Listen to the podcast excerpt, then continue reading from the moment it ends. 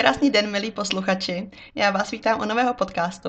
Dneska to vítám hosta, kterým je Tereza Chadimová, kterou všichni můžete znát z Instagramu Velký holky nebrečí. Jsem moc ráda, že si s Terkou dneska popovídáme. Náš podcast jsme uh, směřovali t- k tématu šikulkování, nešikulkování, ohledně kterého Terka psala a vydala svůj první e-book. A rádi bychom tohle téma probrali. Zeptám se Terky na to, o čem ten e-book přesně je. A taky celkově probereme její přístup k rodičovství a jak je to vlastně s tím respektujícím rodičovstvím, hranicema a potom taky, jak to vyladit, aby jsme my jako rodiče byli v pohodě.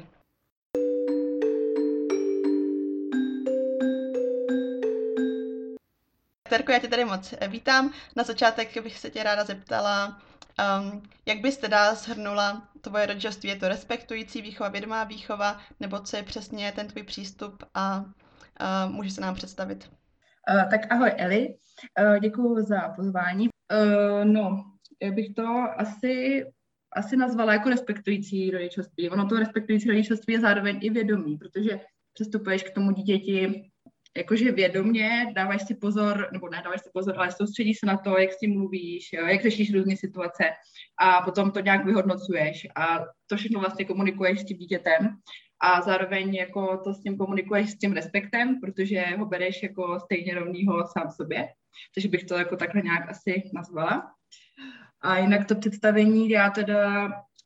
už nějak před rokem jsem založila Instagram Velký holky nebrečí. Trošku sarkastický název, protože,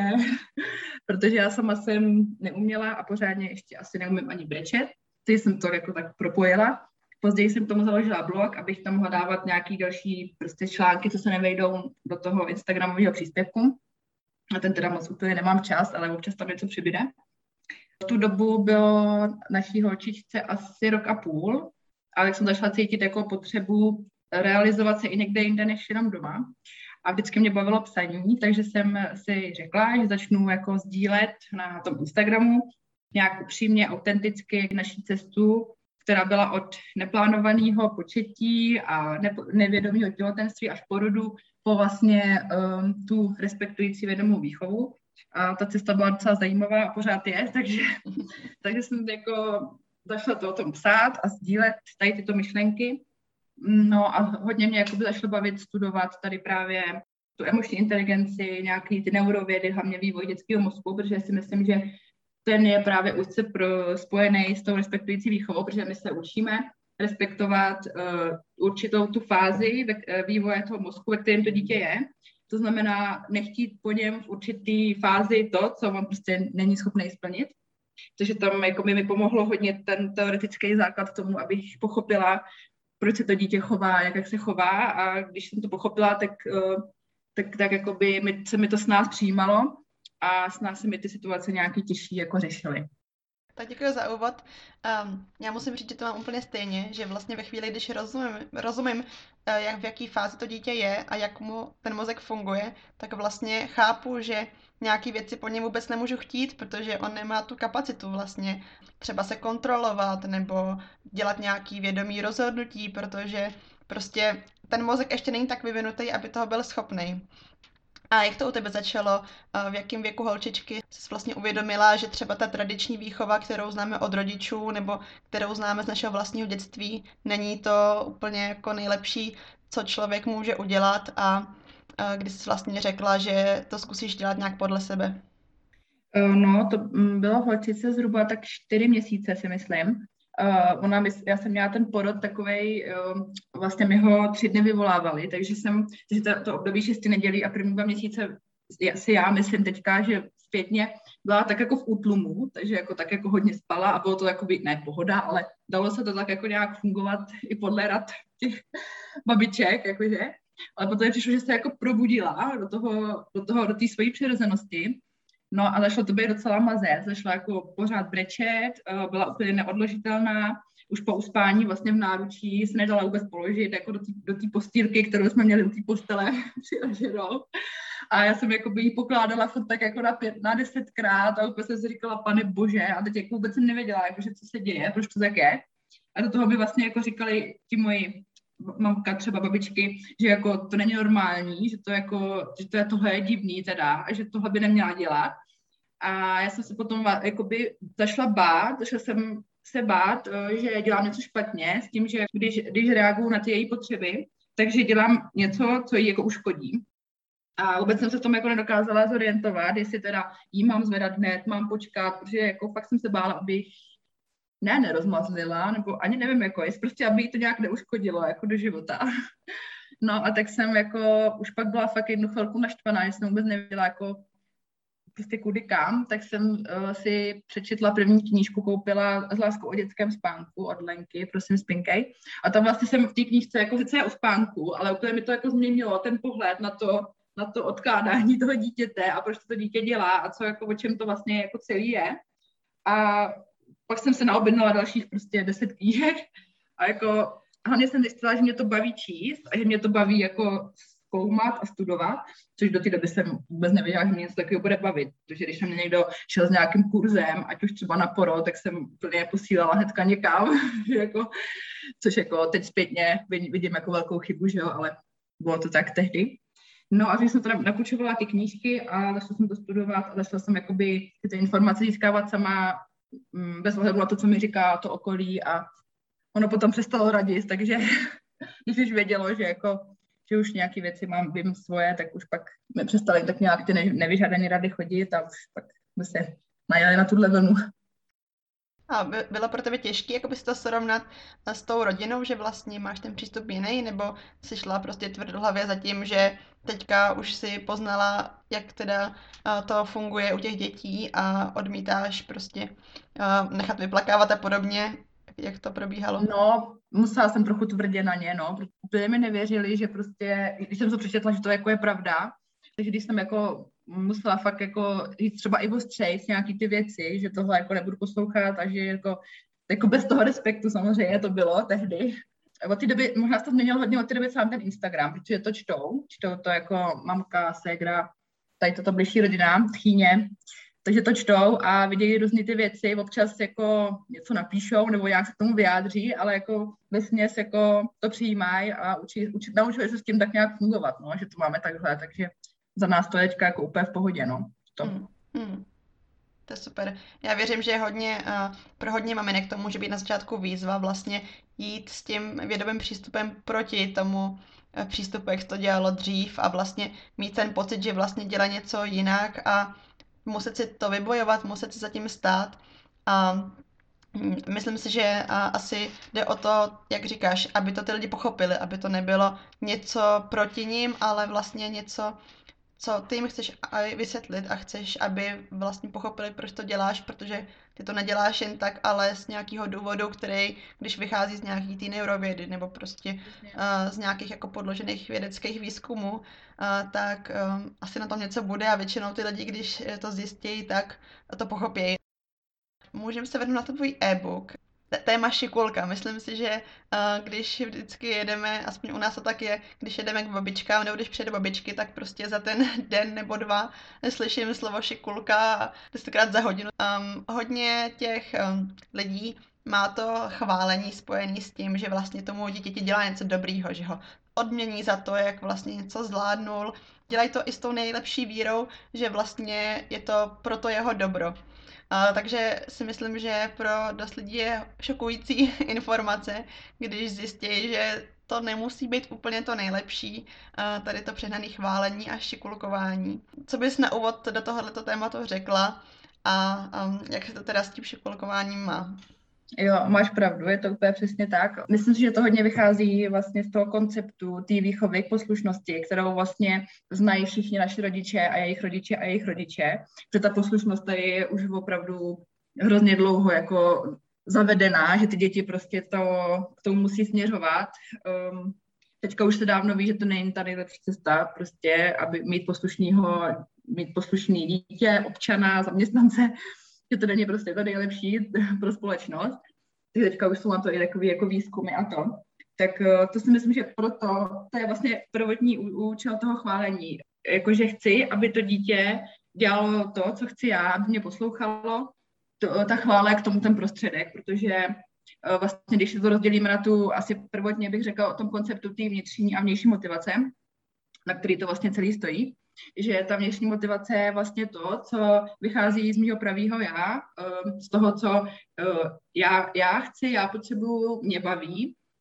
Je to, je to napojené i na tu naši intuici vlastně. A potom je vnější motivace a to je vlastně stimul zvnějšku. To je jako něco, co jde na mě zvnějšku, co na mě působí, co mě ovlivňuje. A jde o to, že ty děti si umí ten pocit toho štěstí, toho dopaminu navodit sami. On, on v nich vlastně proudí úplně přirozeně. Jako dítě je vlastně ze své vlastní podstaty šťastná bytost. On totiž dělá věci, které chce dělat, dělá je tady a teď. My jako dospělí to už neumíme, takže my si vlastně dopomáháme k tomu dopaminu tím vnějším stimulem, což jsou nejčastěji závislosti, že jo? Alkohol, že jo, cigarety, nebo závislosti i na toxickém vztahu, na sexu a tak, že se jako kompenzujeme ten dopamin v tom těle, který nám chybí. No, takže to je asi jako základní rozdíl té vnější motivace, takže jo, ještě teda chvála je teda vnější motivace, je to odměna, přesně jak říkala. Naším cílem ale mělo být, aby to dítě dělalo ty věci samo, samo od sebe, ze svý, vlastně ze svého pravýho já, a ne, aby poslouchalo naše příkazy, které vlastně jako mu nemusí dávat třeba úplně smysl, že jo. Takže to je asi základní, základní rozdíl. Napadá mě tam k tomu vlastně, kde je ten rozdíl, že tomu dítěti dělám něco dobrýho, to, že ho ocením, a ten rozdíl, kdy už je to vlastně škodlivý, že ho dělám závislýho na tom uh, mým chválením. No, uh, tam totiž je rozdíl mezi hodnocením a oceňováním. Když hodnotím, tak mu říkám ty jsi a dávám mu nějakou nálepku. A když říkám ty jsi a dávám mu nálepku, tak to už je jakoby to, co jeho na něj působí a to, co ho hodně formuje. Ale když používám uh, oceňování a ještě to já sdělení, jo, že řeknu, uh, mně se líbí, oceňuju, jsem ráda, budu ráda, pomáhá mi, že mluvím jakoby sama o sobě, tak nemůžu tím, že mluvím sama o sobě, to dítě tak sformovat tak, jak bych nechtěla. Takže to je základní rozdíl mezi tou šikulkou, jako řeknu, ty jsi šikulka, anebo řeknu, líbí se mi, když mi pomůžeš, máme to rychlejc. Takže uh, tohle je jako zásadní rozdíl. Mm, když mluvím sama o sobě, někdy to dítě prostě nesformuje tak, jak bychom nechtěli. Takže vlastně zásadní rozdíl není v tom to dítě nějak jako nechválit, ale chválit ho tak, aby to bylo vyjádření mých pocitů vůči němu a ne, aby to bylo záškatulkování ho a hodnocení ho a vlastně jako i manipulování ho do nějaké role, kde já ho chci mít, aniž ono vlastně by samo třeba to chtělo. Nebo když se trochu přeženeme, ono to do jistý míry manipulování je, že jo? Že když já mám nějakou žádoucí činnost, kterou to dítě dělá a já vlastně ho chci tam jakoby došoupnout, aby dělalo ještě víc, ať už je to prostě uh, soustředění se na pečlivý malování nebo prostě jedení něčeho, co já po něm chci, aby jedlo, tak je to vždycky uh, to slovo šikulka už uh, pochvala za něco a už vlastně jedeme v tom, že to dítě spěme někam, kde by ho chceme mít, aniž bychom vlastně uh, si řekli, jestli to je vůbec to, co ono chce dělat a už je tam to, ten vliv z toho vnějšku a nějaká naše manipulace. Určitě chvála je právě manipulativní docela dost, protože když se to řekneme třeba na příkladu, že chceme, aby dítě uklidilo pokoj a ono nechce a já, a já mu za to slíbím odměnu, třeba bonbon, takže ono jakoby potom chce ten bonbon hodně, tak jde a začne to uklízet. A um, dělá to teda kvůli tomu bonbonu, nedělá to kvůli tomu, že já chci jít uklidit. Takže vlastně tou chválou ho donutím, nebo chválou odměnou, teďka to bylo bonbon, že jo, ho donutím, aby udělal to, co já chci, aby, aby dělal. Takže to je určitě, má to jako donucovací charakter, manipulativní, takže, takže to potom je otázka, co vlastně je naší prioritou v té výchově, no. Jestli chceme, aby se to dítě rozvíjelo fakt samo za sebe, anebo jestli chceme, aby uklízelo pokoj, aby prostě byl uklizený, že jo, mm. a mě to nebaví dělat, takže... Potom otázka vždycky priorit, no. Ta chvála je prostě účinný, účinný prostředek donucovací, takže hmm. pak je na každém, jak to chce nebo nechce používat, no. Ono do jistý míry je to i jako ta jednodušší cesta, že jo? Je to, vidíme, že to funguje hnedka, vidíme, že to je jednoduchý vymyslet si uh, tamhle nějakou chválu, šikovná moje holčička nejlepší, nebo naopak, jak říkáš, nějakou odměnu ve stylu sladkosti nebo bonbonu, nebo to je nejlíp všechno, jako vlastně, že z toho vytvoříme takový balíček uh, hezkých věcí, který tomu dítěti ale dopřáváme, až si to zaslouží v podstatě. A ono to funguje, ale ve výsledku si musíme sami zodpovědět, jestli to chceme mít to dítě vlastně takhle jakoby krocený a přistupovat, přistupovat k němu tím systémem odměna anebo trest. No určitě, to jsem právě tam rozebírala v tom e-booku, že tady to přesně jak řekla, ten balíček těch odměn, že se to, až se to zaslouží, má právě za, za následek to, že vlastně syndrom hodného holčičky nebo hodného chlapečka, že vlastně ty děti potom jsou v životě jako dospělí, hodná holčička, hodný chlapeček, že jako mm, mají pořád uh, snahu vyhovovat ostatním, neumí říkat ne, neumí se jako za sebe postavit, uh, chtějí být přijímaný vlastně od toho okolí, bojí se cokoliv udělat, aby náhodou je někdo neodmítnul. A to všechno jako sebou nese, jako tady toto, jako není to o tom, že vlastně čtyřka řeknu, že je šikulka, jo, ale jde o tom vlastně, jaký k tomu zvolím jako přístup, jako celek, no. Já třeba taky, jak říkala, že to je jednodušší cesta, jo, když třeba, kolikrát taky jsem si říkala, tyjo, vzít bombónek a prostě pojď do toho auta a, a bude v autě hned, jo. Ale jako neděláme to a přijde mi to, že to dává větší smysl to nedělat, i když přesně, jak říkáš, je to ta snažší cesta, no. Hmm. Mně se líbí, že jsi načukla to téma toho, jak se to promítá na ten celý život, že vlastně jako rodiče my nejvíc asi práce s těma dětma máme v nějakém tom malém věku, když jim je prostě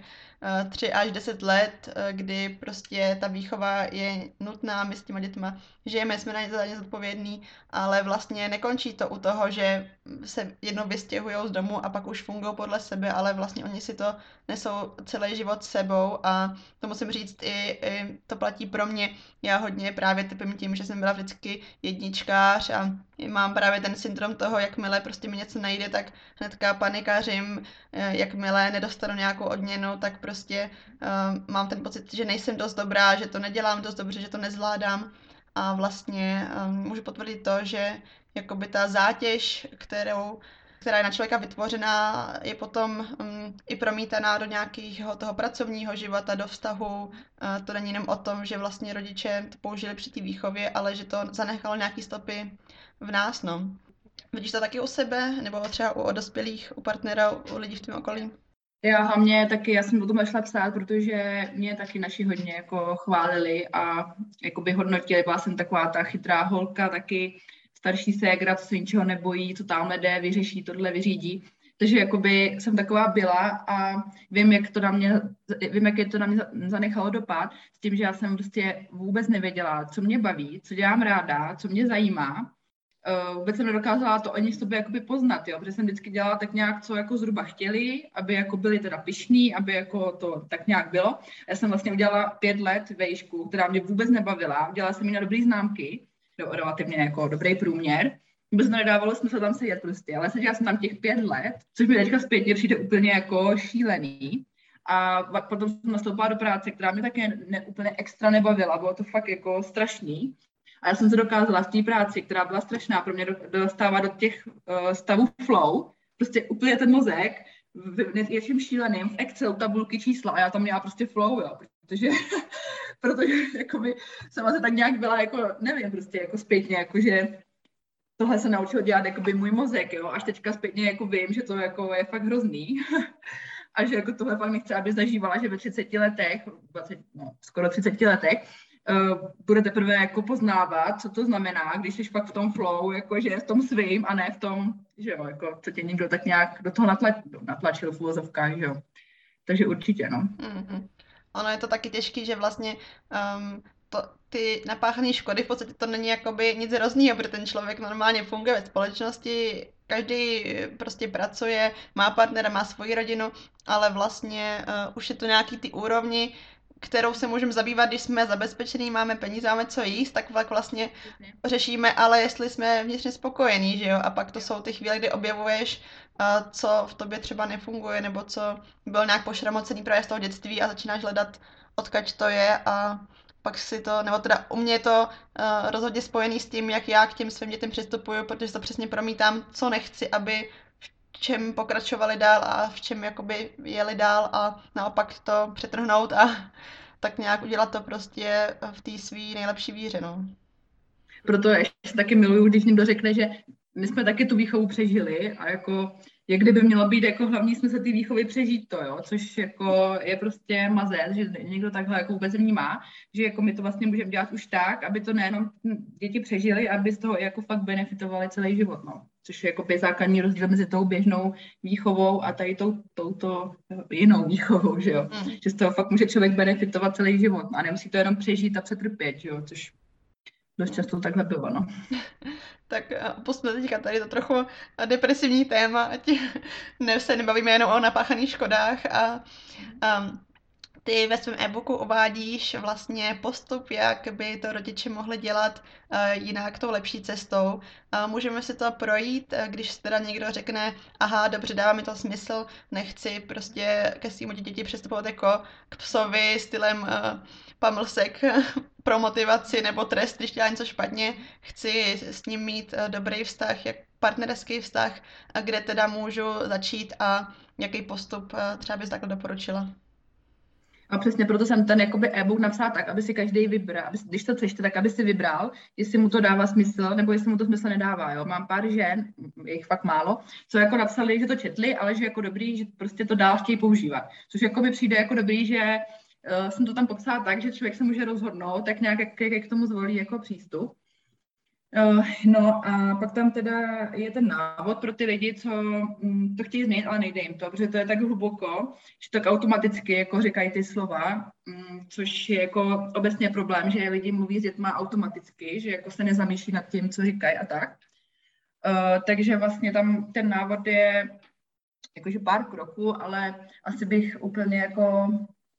nejdůležitější je vlastně, ono to je rozdělené na chválení a na hodnocení. Třeba když uh, jsem v té, uh, ne pozitivní, ale v nějaký horší chvilce a mám chuť jakoby hodnotit, že jako ty jsi steklou a s tebou to je strašný a ty jsi tak netrpělivý a to je hrůza a dostaneš mě na blázeně a tak. Takže jako když jsem, to je stejně taky jako nálepka, jako když řeknu, to je úžasný, ty jsi skvělej, boží, tohle, což jako já taky někdy říkám, nebo dostává často, ji říkám v rámci nějaký, jako, že je úžasná, skvělá, takhle, jo, ale, uh, takže jde o to vlastně teďka o nějakou činnost, třeba když namaluje ten obrázek, jo, nebo něco takového, uh, tak uh, jde o to vlastně zastavit se v té chvilce, že ona to jako něco dělá, něco přinese a teďka my automaticky jedeme, tak právě, aby se nespustila ta automatika, tak potřebujeme právě se zastavit, jenom jako být chvilku ticho, nadechnout, vydechnout, uh, podívat se vlastně, co se děje, na co se dívám a to si jako v tý, to říct nahlas, jako že vidím, přinesla jsi mi obrázek, namalovala jsi obrázek. A když to jakoby tohle dokážu už říct, tak dokážu se dostat do toho, že jsem tady a teď a nejede ta automatika a dokážu se potom sednout k ní a říct si jako, um, to už pak třeba jsou ty doporučení postupy, co říkat místo toho chválení, jo, že třeba oceňovat, ptát se, ať mi popíše to dítě, jako co udělalo, proč to udělalo, jaký použilo barvy, co se mu líbí nejvíc na té barvě, protože vlastně oni, ty děti nepotřebují jako chválu jako takovou, ani odměnu, ale potřebují jakoby náš upřímnej zájem, naši pozornost a nějakou zpětnou vazbu, když se potom, jako konstruktivní, když se potom jedná o nějaký horší činnosti, než nějaký, že jo, malování obrázku. Takže tam vlastně se potom zeptáš, no, jak jsem říkala, co se ti na tom líbí nejvíc, proč použila tuhle barvu, co znamená tenhle panáček, jo. A samozřejmě ideálně potom, když to dítě jako začne mít tu fantazii, tak jako neopravovat ho, nebo neříkat mu, tohle je červená, a tady toto sluníčko je žlutý, já nevím, co všechno. Takže aby to dítě prostě fakt jako poznalo, že, že nás zajímá, co dělá, jak to udělal a to úplně bohatě stačí a nemusíme vůbec jako dávat odměnu ani chválu, no. A to je zajímavé, že se vlastně zmínila, že se zmínila to zastavit se, že vlastně to dítě nepotřebuje hned naší reakci, ono vlastně, když si ho prohlídneme, tak ono je vidět, že samo je z toho nadšení, co udělalo a vlastně nepotřebuje až to nadšení skrze to pochválení, že... To jsem přesně říkala, skrz to, že ty děti to umí sami navodit, ten pocit jako toho, to, toho štěstí, ten dopamin, ten příjemný pocit si umí udělat sami prostě. A my, když tam budeme jenom s ním, jako v té situaci a budeme to s ním sdílet, tak to bohatě stačí, protože to je pro mě jako docela důležitý, aby ona vlastně v životě jednou si ten pocit toho štěstí navodila sama, aby věděla, že jako je to jenom vnitřní a že k tomu nepotřebuje nic zvnějšku, jak kdyby. Tak to, no, to je to obrázku prostě, to jako všechno se všem souvisí, no, a začíná se tady těma mali, maličkostma potom do toho života. Můžeš ještě shrnout vlastně, že v tom e-booku ty um, vlastně zmiňuješ um, počet kroků určitý, uh, který vlastně má reagovat na to dítě a vlastně to nám může pomoct si jakoby vytvořit takovou pomůcku, jak se v těch situacích chovat, že jo? No, tak tam mám, myslím, krok číslo jedna právě zastavit se, jak jsme už rozebrali, nadechnout, vydechnout a všimnout si, co to dítě vůbec dělá. Potom nahlas popsat, co, co, co to dítě dělá, popsat tu činnost, popsat i třeba to, jak se cítím, když se jedná o nějakou neúplně příjemnou věc, když třeba rozsype po celé kuchyni něco, nevím. A tak prostě popsat, jak se u toho cítím. A potom vlastně se naladit na to dítě tak, že se zeptám jako na, na jeho názor, na jeho pohled, na jeho pocity, že se vlastně sednu k němu na zem a řeknu, tak teďka říkej ty, jo, co se tady stalo, co jsi teďka udělal, nebo jako, co jsi namaloval, jo, jako doptat se na to, na ty, ty jako podrobnosti. A tím, že se my doptáme, tak tím vyjádříme ten zájem a potom můžeme ocenit, jo, nakonec, že řeknu, líbí se mi, co jsi dělal toto, mám ráda, že toto, nebo naopak řeknu, nelíbí se mi to, protože, jo, něco, když je něco nepříjemného. Ta konstruktivní vazba jako je potom už ten poslední krok, že vlastně do detailu řeknu, co se mi líbí, proč se mi to líbí a co se mi nelíbí a proč se mi nelíbí. Měla by vlastně pře- převažovat ta pozitivní zpětná vazba, aby to bylo jako motivující, ale dodat tam právě i jako uh, takový ty věci, třeba co se mi nelíbí, co se můžou zlepšit, ale tak jako příště můžeme zlepšit toto, jo. Ne- neupozorňovat na to, že ta chyba je jako něco špatného, což chyba je další téma ve výchově, že jo, že vlastně chcem dělat chyby a celý život nebo ty výchově přistupovat tak, že chyba je kámoš a není to jako nic, nic hroznýho, takže tak asi. Mm-hmm, tak super, díky za shrnutí. Kdyby nás poslouchali nějaký rodiče, který si řeknou, ježišmarja, já ale celý život jedu takhle a děti třeba už jsou tři roky, čtyři roky, um, myslíš si, že je důležitý vlastně to uh, přepnout hnedka, nebo uh, jsou nějaký kroky třeba, který rodiče můžou u nich začít, protože myslím si, že je asi těžký, kdyby někdo měl tu ambici prostě tak teďka střih a od zítřka to teda budu dělat tak, jak to pro moje dítě bude nejlepší, že asi tím, jak to jsou v nás dost zakořeněné věci, které vlastně sami máme z dětství, kolikrát k ním jakoby šáháme bez toho, aniž bychom si to uvědomili, nějaký ty věci prostě nám vytanou um, a ani nevíme, odkud jsou, nebo prostě slyšeli jsme někde, protože to, co se tak říká, takhle se na děti reaguje, tak vlastně jak si sám sobě dopomoct to postupně přepisovat, u jakých kroků začít a kam třeba až člověk se může jakoby dopracovat, aby to dělal teda naplno. No určitě, jak jsme se bavili, že na ty děti mluvíme automaticky, tak první úplně krok je všímat si toho, jak s tím dítětem mluvím, všímat, jako zvědomit si, co mu říkám za slova, jaký mu říkám věty, jestli používám povely, rozkazy, jestli nepoužívám moc ne. A to jakoby je fakt tisíce věcí za ten den, těch interakcí. A mně stačí jakoby fakt to jenom zvědomit, že aha, tak říkám tohle, aha, teď říkám tohle. Když je nějaká stresová situace, tak reaguju takhle. Stačí to jako jenom pojmenovat, řídit, zvědomit. A to je vlastně první krok k tomu, aby se to potom dalo měnit. S tím, že vlastně nejde to samozřejmě hned, že jo? Ale už jenom to, že si uvědomím, aha, tak když uh, jsem ve stresu, tak mám tendenci, nevím, řvát třeba. A potom jako už jsou další kroky, který, který udělám třeba desetkrát a potom už po jedenáctý už třeba zastavím v té situaci, než zařvu, že třeba odejdu vedle, abych nezařvala. A takhle jako tohle pak budu odcházet vedle třeba. A za další měsíc už můžu jako se nadechnout, vydechnout a už zvládnu prostě neřvat a jenom se sednout dolů a nějak v klidu to řešit. Takže to je určitě jako vývoj a proces. A začít těma malýma krokama, přesně jak říkáš, ne, ne, nechtí to jako strhnout všechno naraz, ale uvědomit si, co jako mi vadí nejvíc na tom přístupu k tomu mému dítěti, co bych chtěla úplně akutně nějak změnit, co nám fakt nefunguje třeba nebo to, a tím třeba začít a postupně jako se potom to jako bude odkrývat a bude se to zlepšovat, že jo, jako celý ten vztah, no. Uh-huh. A, a kdybys teda měla říct vlastně um, ten um, zlepšený vztah nebo ta cesta vědomá určitě nemá dopad jenom na tou vnější vnitřní motivaci toho dítěte, ale celkově na ten vztah, jak bys třeba popsala, ten vztah s tvojí holčičkou je vlastně o dost jiný, než třeba ten, dejme tomu, běžný vztah, co rodiče mívají, nebo jakoby, který jsou ty oblasti, kde třeba vidíš, aha, díky tomu, že si ten čas vezmu a že se prostě sklidním, než na ní zařvu, tak prostě si rozmyslím, co jí chci říct, tak um, do jakých vlastně oblastí toho vašeho života se to promítá a co třeba i to zároveň může i usnadnit nebo zlepšit mimo jenom této komunikace? No určitě tam uh, oproti tomu běžnému přístupu není jakýkoliv strach, takže to mi přijde jako hodně jako podstatný rozdíl a to, to třeba vídám i jako v běžném životě na tom hřišti, že opravdu, když třeba při té autoritativní výchově ta, ta rodič zařeve, tak to dítě jako zpozorní a jakoby reaguje na něj, že jo, protože má ten, ten strach, že jo. Což jako já třeba, když někdy zařvu, tak já vidím, že se nebojí, jako maximálně třeba se lekne nebo se diví nebo jako zpozorní, že co se, co se děje, ale, ale klidně ignoruje dál. Protože, má, protože to nemá ten strach, že jo.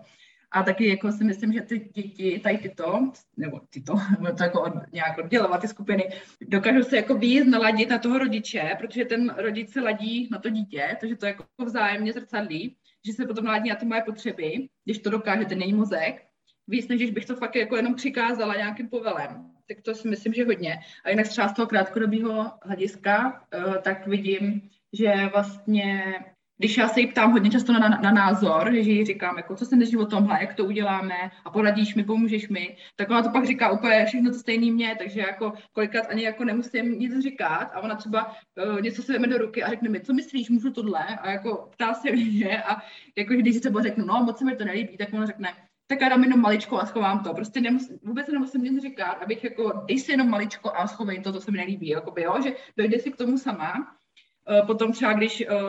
já hodnotím své chování a nějaké reakce a říkám jí to, že to se mi nelíbí, že já tady řvu a tohle jsem nevyřešila úplně dobře a takhle, tak ona taky potom dělá tyhle věci, že zhodnotí a omluví se jako vzájemně, jakoby. Což vidím, že tohle jako fakt zrcadlí. A z toho dlouhodobého hlediska tam bude určitě potom, věřím, že bude uh, vysoký, vysoký sebevědomí, vysoká sebehodnota, i třeba sebeláska, protože to je množilo spojený jakoby, s tím, jak vnímá člověk sám sebe. A tohleto, tyhle ty tři vlastně jsou základní stavební kamen pro to, aby si hledala v životě kvalitní vztahy a ne toxický, protože když někdo hledá v životě toxický, nebo má toxický vztah, tak to vždycky vychází z nějakého vnitřního že jo, jakoby, problému. Takže, takže vlastně věřím, že pak tam si bude hledat a přitahovat nějak ty kvalitní vztahy do života, protože bude i emočně inteligentní, protože že jo, taky je další, další velká kapitola a to práce s emocema, že jo. Takže už takhle od malička, což u ní taky vidím, že ve třech letech dokáže vlastně popsat, že je smutná, rozlobená, vyjadřovat nějak tu lásku, jako i říkat, což vím, že jsou i děti, které jsou vychovávané takhle a tu lásku nevyjádří, protože třeba jo, nejsou jako ten typ, nebo takhle, ale ona říká stokrát denně, že nás má ráda a tak, což jako je prostě že, takový milý. No a takže ty kvalitní vztahy, emoční inteligence, no, tak to si myslím, že potom je potom dost dlouhodobýho jako hlediska přínos. Já teda musím potvrdit, jak říkáš, že ty děti to hrozně rychle zrcadlí, že vlastně jsme teďka měli no, ale docela náročný období, že jo. Já mám děti, holčička skoro roční, kluk tříletej, prostě teď ta tříletá krize trochu, kdy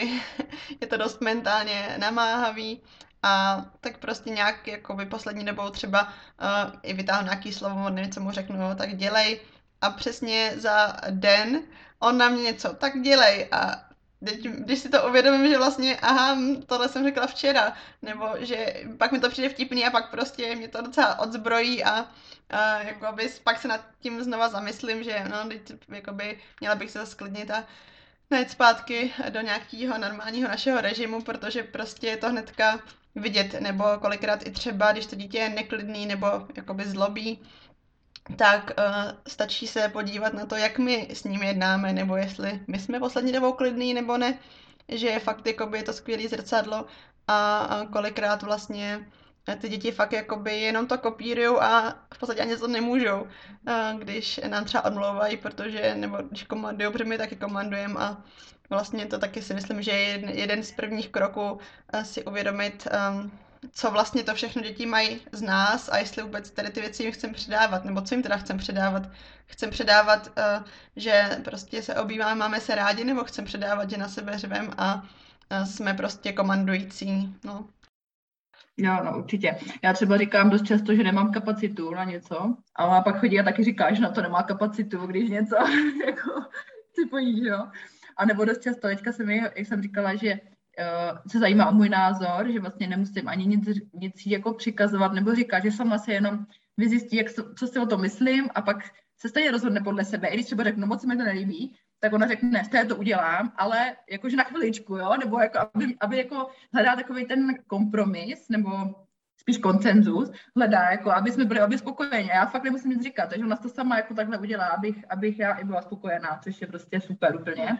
A to tam tak, aha, už tak začíná brát ohled na ty jako naše potřeby, což taky to dítě není moc schopný. Vždycky staví samo sebe na první místo, je tam ten egocentrismus, že dlouho bude. Ale už jako z takových velkých třeba říká, to vybaví tě hrát s barbínkama a on řekne, no to zrovna ne a ona, on tak jdem dělat něco jiného, jo, že jakoby už teďka začíná, anebo když se třeba uspává, když, mě, když ji uspávám, já se mě ptala, jestli, že chce v náruči chovat jako ve stoje a ptá se mě vždycky už teďka po každý, že bolí tě dneska nohy, jakože prostě se s tím může stoupnout. A já třeba řeknu, no a docela jo, a ona, tak když docela, tak to můžeš, viď, jakože, jakože houpat ve stoje a tak. Že pak jako to, jako, a, a, a docela řeknu, tak jenom chvilku, a ona, jo, dobře, dobře, a jako fakt prostě už jako je schopná ty, i tohle jako vnímat, ale to je díky tomu, že my vnímáme ty její potřeby, no, jinak to prostě nešlo by to jako naopak, aby my jsme je nevnímali a chtít po ní, aby, aby ona nás vnímala, no. Hmm. Asi se mi líbí to, že vlastně ty si ten vztah k tomu děti, děti vytvoříš tak, jak kdyby to byl prostě jiný dospělý člověk, že je tam ten vzájemný respekt, vzájemný zjišťování těch názorů, prostě ohlížení se na ty emoce, na to, co ten druhý člověk cítí, co si myslí a vlastně to nám to dítě pak vrací, takže vlastně sice nějaký ty rychle fungující přístupy jako trest nebo odměna jsou, jak jsme říkali, pohodlný, ale dlouhodobě, no, když vlastně ty už to vidíš u té holčičky po, dejme tomu, dvou letech, tak um, sice to trochu jakoby je delší období než okamžitá reakce, ale myslím si, že o to hezčí a o to jakoby člověka to víc prostě zahřeje u srdce a víc je potom sám na sebe hrdý, jak to vlastně uh, jako rodič um, nastavil, než kdyby prostě člověk po nějaké době zjistil, že um, to dítě je na něj agresivní a vlastně ty pocity třeba ani neprojevuje, kdy to zase tak hezký potom není, no. Tak jo, ještě navážeme jedním důležitým tématem, abychom takhle mohli se nad tím vším zamýšlet a zjišťovat si, dělat to vědomě, tak jako rodiče potřebujeme na to mít tu kapacitu a ty zdroje. Myslím si, že to je důležitý téma, který hodně lidí podceňuje, protože často to rodičovství vidíme něco, jako co děláme tak vždycky paralelně s nějakým praktickým fungováním a málo kdy to dáváme na první místo, málo kdy tomu dáváme tu hodnotu, kterou si to fakt zaslouží. Jak je to u tebe? Myslíš si, nebo vidíš u sebe, že když tu energii nemáš, tak se to do té komunikace projevuje a případně, co jsou třeba u tebe ty varovní signály, kdy si říkáš, aha, potřebuju dobít, nebo něco musím přenastavit, abych na to zase energii měla dělat to tak, jak opravdu chci? No, já v první řadě dělám teda jenom uh, toho rodiče celý den, takže vlastně dělám to jako, samozřejmě, jako je tam těch tisíc, dalších tisíc takových věcí, jako úklid, jako, nebo já teda moc nevařím, ale úklid, že jo, a nějaký tady tyto věci řeším spíš jako taky to mentální zatížení, že jako musím myslet na tisíc věcí, jako nemám malý boty, nebude jí zima, neměla by mít větší kombinézu a babičkám dárky a teďka ty Vánoce, že jo, takže řešíš v hlavě, jako co, co komu se koupí, takže spíš jako mentální zatížení než fyzický, protože vlastně tomu děti stačí, když jsem jako fyzicky sedneš na zem a sedíš a koukáš, že jo, jako a takže a tomu tak nějak stačí, samozřejmě. Blbý je potom v té fyzické únavě to, když člověk nevyspalej, když prostě to dítě se budí nějak dost často, v noci se nespí a tak, což jako je pak problém, protože ten spánek je fakt důležitý i jako skrz tu trpělivost a empatii. To je prostě potom blbý a tam v této fázi už já nejsem, asi od někdy od dvou a čtvrt nebo dvou a půl roku spí tak nějak celou noc s tím, že dvakrát se probudí a jako jenom se prostě obejme a spí dál, takže tohle už jako není vůbec můj problém, ale když to byl můj problém, tak uh, přes den právě jsem se dost, dost říkala o pomoc, že jako jsem se domluvila s Vojtou, uh, že uh, si ji vezme někam ven, nebo i s babičkama, co jakoby fungovaly. Uh, někdo třeba nechce moc dávat děti babičkám, že tam právě takový ty, ty rozpory v té výchově a tak, ale ono to vždycky něco za něco, jo, jako, že já vlastně dám dítě na hodinu babičce, hodina jako Není, není úplně jako nějaký přelomový časový úsek, ale mě to hodně pomůže. A tomu dítě to nějak v úzovkách neoblíží, když ta babička dodržuje nějaké základní naše hranice, které chce, aby dodržovala, což naše babičky dodržují úplně v klidu. Takže to jsem vždycky jako domluvila si ty babičky, proto jsme se pak přestěhovali sem, i když se nám moc nechtělo z velkého města jako do, na malo město, tak ale já jsem věděla, jak je to důležitý právě mít ten čas, aspoň tu hodinu, jako jak to udělá hodně. než když jsi celý den s tím dítětem a pak přijde večer ten partner, který je unavený z práce a ty tam jste všichni jako na té hromadě a, a je to takový jako nic moc. Takže prostě fakt tu hodinku dát, jakoby říct si o pomoc a tu hodinu potom neuklízet a neřešit nějaký věci jako nepříjemný pro mě, a, ale fakt jako věnovat prostě tomu, co mě baví a může to klidně znamenat to, že sedím a koukám do zdi nebo projíždím na mobilu něco, co mě jako zrovna třeba baví. Nemusí to být nějak extra jako produktivně využitý čas. Um, to je jako důležitý, protože mi přijde, že když ty uh, ženy si pak domluví to jídání, tak pak právě dohánějí jakoby to, co se nestihlo a to tím pádem tě to nezazdravuje, že jo, spíš tě to ještě jako vyčerpá a je to takový pak takový začervaný kruh, jo. Takže pak jako asi tohle, říkat si o pomoc, domluvit se a je to vždycky něco za něco s tím hlídáním, s těmi babičkama, no. To si člověk musí potom srovnat sám v hlavě, jako kde má jako ty priority, ale já třeba u sebe vím, že bych to vůbec nezvládala. Kdybych s ní měla být dvacet čtyři sedm, tak bych vůbec nezvládala to, co chci jako pro ní zvládat, takže já se pak domluvím na dvě hodinky, že si ji teďka pravidelně berou a od, asi od roku a půl chodíme do fitka třikrát týdně. Snažíme se aspoň takhle jako tohle dělat, protože to je fakt důležitý, no, jinak by to nešlo bez toho. A co jsou od tebe třeba konkrétně ty varovní signály, kdy si říkáš, aha, tak už to potřebuju? Že jsem taková jakoby nepříjemná, mám takový přednastranej tón, jakože zpruzela, otrávená od božího rána, že hnedka protáčím oči usnídení, když něco rozsype, protože mi to normálně běžně nevadí, když něco rozsype, že jo, to teďka mlasknu, protočím očima. A celkově jsem taková jako taková zpruzela, že bych jako jenom ležela a na tom gauči a nebaví mě to a nic. To teďka přišlo docela to období, jak šla být ta tma, jo, brzo, teďka, jak se to přeměnilo ten čas. To jsem měla úplnou krizi, tady vždycky v těch pět, ta tma. A, a vlastně, že jo, holčička chodí spát prostě o půl desáti, jsem se vždycky říkala, ty vado, že ještě čtyři hodiny tady prostě budeme sedět. A to byla jako pro mě velká jako taková depka, jak je ta tma prostě, jak není to sluníčko, tak to mě hodně jako ovlivňuje tu náladu. Tak to až teďka začínám tak nějak srovnávat, jakože jsem v pohodě, ale jako trvalo mi to teda, než jsem si zvykla na tu tmu. No a to je takové na to rozpoložení, no, a nebo, nebo jako Vojta vždycky přijde z práce a už vidí ten můj výraz, jako takovej nasranej, takže vždycky jako se snažíme pak domluvit, jak to udělat, jakože. A já se hlavně učím i sama se sebou s tím pracovat, že když už o sobě poznám, že jako taková jsem, tak se snažím jako ty myšlenky potom jakoby měnit a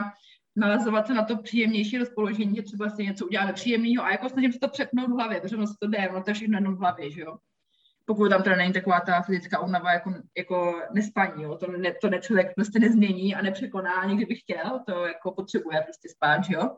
Ale potom, když je taková ta přednastranost a jenom to rozpoložení, tak to se dá měnit a to mi teďka docela funguje, no. Dřív mě třeba štvalo, že je, že je tady bordel a byla jsem schopná kvůli tomu fakt být úplně jako nepříčetná, že jako stěžovat si a chrlit tam ty nadávky. A teďka, když je tady bordel, tak já opět tak jako sedím v tom bordelu a opět se snažím,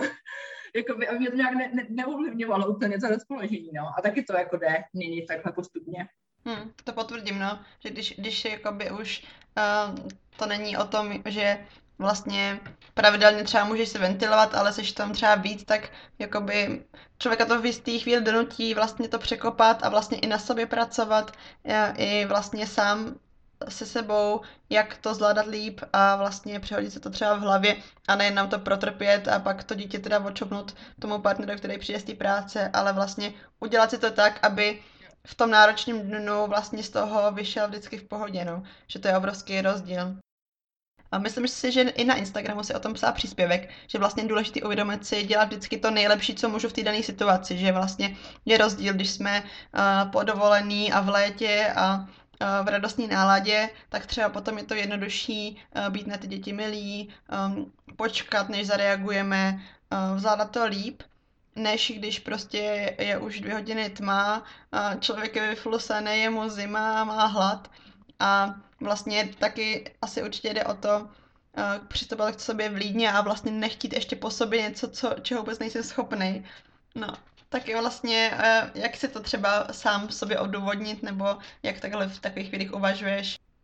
No, já jako když cítím, že nejsem úplně v pohodě, tak právě jako se snažím vůbec nějak nevymýšlet žádný aktivity nebo činnosti. A třeba, když je nějaká úplně jako, jako krizovka, to si fakt jako na zem hodím tady deku, polštář, ležím a prostě jako představuji si, že jsem u moře.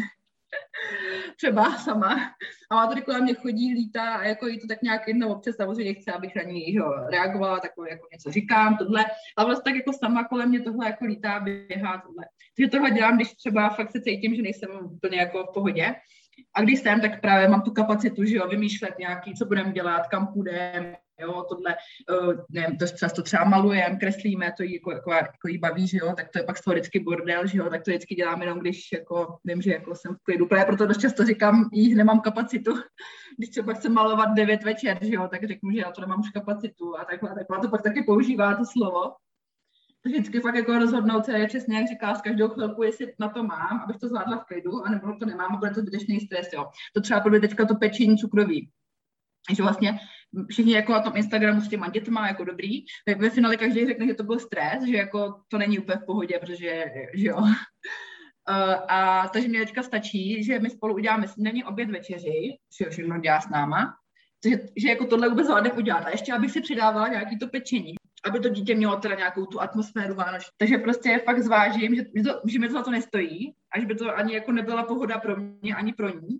Takže nenechat se jakoby ani potom strhnout tímhle tlakem, že co by dělá s dětma, když pro mě, jako pro nás by to třeba úplně jako nebylo dobrý, no. Hmm, to je super přístup, takže vlastně vycházet sám ze sebe a dobře si rozmyslet, jestli ty dané činnosti zvládnu v pohodě a tak, aby ten vztah k tomu dítěti neutrpěl, než za každou cenu mít prostě vymalovaný obrázky, napečeno a uklizeno, ale vlastně oba budou totálně vyřízený.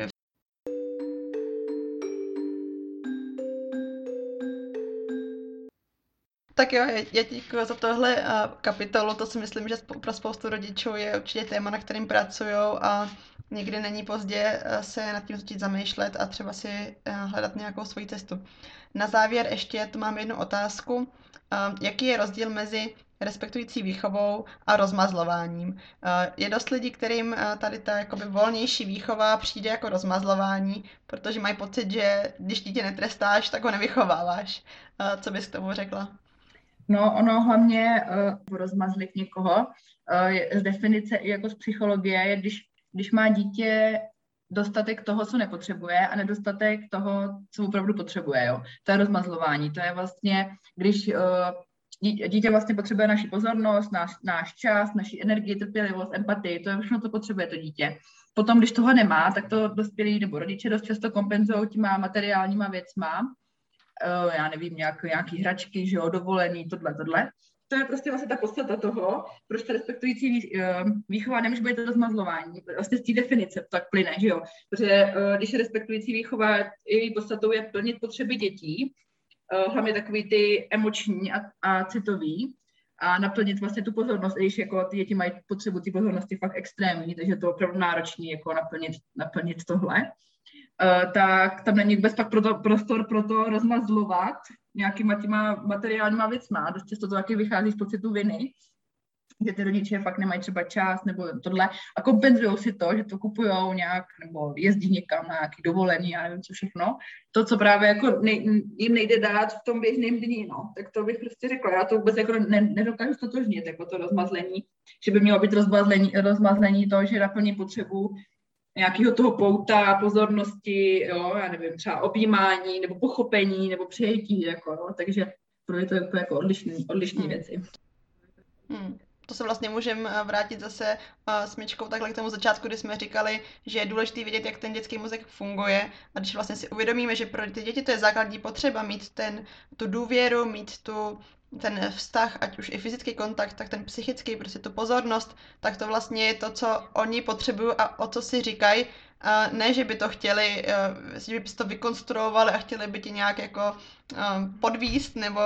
ale že čistě to zmanipulovat, ale že čistě to tak prostě cítí a říkají si Přesně. o to. Hmm. A to je důležité taky právě skrz tu manipulaci, no, vidět, že to dítě není schopné manipulovat, že, že jako nemá k tomu ten zralý mozek a ještě dlouho mít nebude.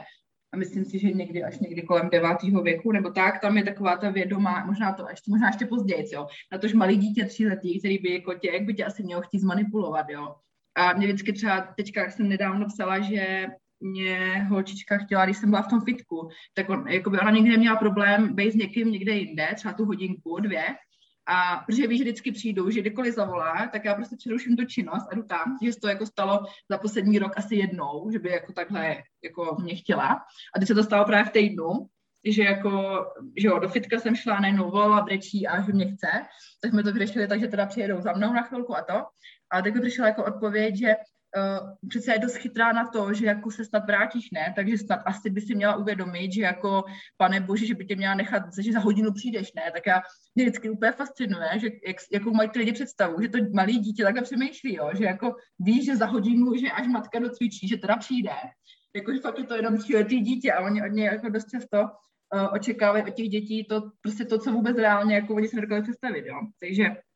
to je právě dobrý vědět, že jako nemanipuluje, nemůže manipulovat, ani kdyby chtěl a ani neví, co to je manipulace vlastně, že jo, že jenom prostě pak vyjadřuje, co zrovna potřebuje, no a potom je na nás, jestli my tu potřebu naplníme nebo ne, no. Mm-hmm. A tak super, téma na závěr ti moc děkuju, byl to určitě zajímavý rozhovor, myslím si, že jsme naťukli spoustu důležitých témat a že by se dalo povídat hodiny a hodiny dál. Třeba když budeš mít chuť, ještě třeba rozebereme někdy to téma těch hranic nebo podobný. Ještě prosím tě na závěr řekni, kde tě posluchači můžou najít a kde si můžou stáhnout tvůj e-book. Jo, tak já mám teda ten Instagram Velký holky nebrečí a stejně se jmenuje i webovky, tak určitě tam, tam mám i zakoupený ten e-book a teďka ještě v prosinci na něj budu chystat asi nějakou slevu a potom od nového roku už chci pracovat na něčím novým, tak tam už potom snad